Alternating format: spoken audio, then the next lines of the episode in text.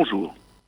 Depuis l'arrivée au pouvoir du président américain Donald Trump, le contexte géopolitique au Proche-Orient a plus que changé.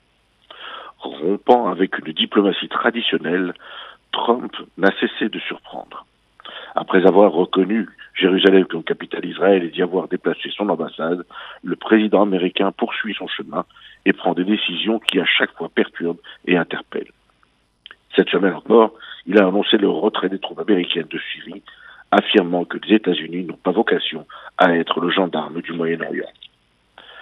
Cette déclaration inquiète tous les protagonistes de la région, Paris, Londres et Berlin estimant que la coalition internationale contre l'État islamique a fait d'énormes progrès, mais qu'il reste encore beaucoup à faire, et interpelle au premier chef les milices kurdes qui se retrouvent sous la menace d'une nouvelle offensive turque.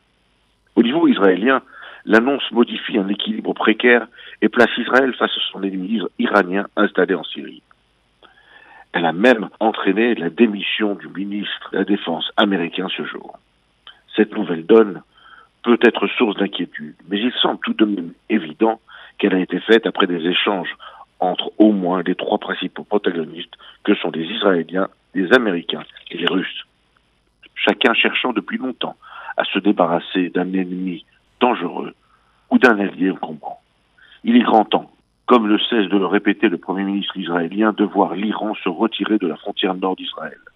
Rappelons combien cette présence, tant en Syrie qu'au travers de sa branche Hezbollah au Liban, est une source de tension permanente et une menace vitale sur toute la population israélienne du Nord. La découverte de tunnels et les interventions israéliennes prouvent chaque jour ce danger. Un petit jeu s'étant même mis en place qui permet à Israël de frapper cet ennemi en territoire syrien et libanais sous le regard tolérant des responsables militaires russes.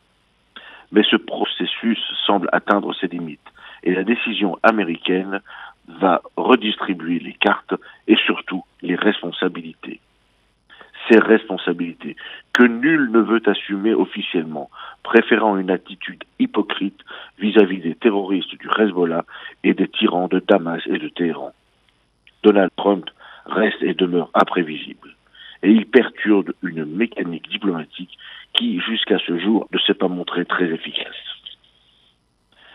Il faut souvent des électrochocs pour redémarrer un cœur qui ralentit dangereusement. Espérons que, comme pour le transfert de l'ambassade américaine à Jérusalem, après les vociférations et les déclarations intempestives, le bon droit et le courage sauront vaincre les dictateurs et terroristes qui mettent à feu et à sang le Moyen-Orient. Cette annonce américaine prouve surtout qu'une fois encore, Israël n'a d'autre choix que d'être fort, courageux, libre et indépendant. Nous nous retrouverons l'année prochaine, en 2019. Bonne fin d'année à tous.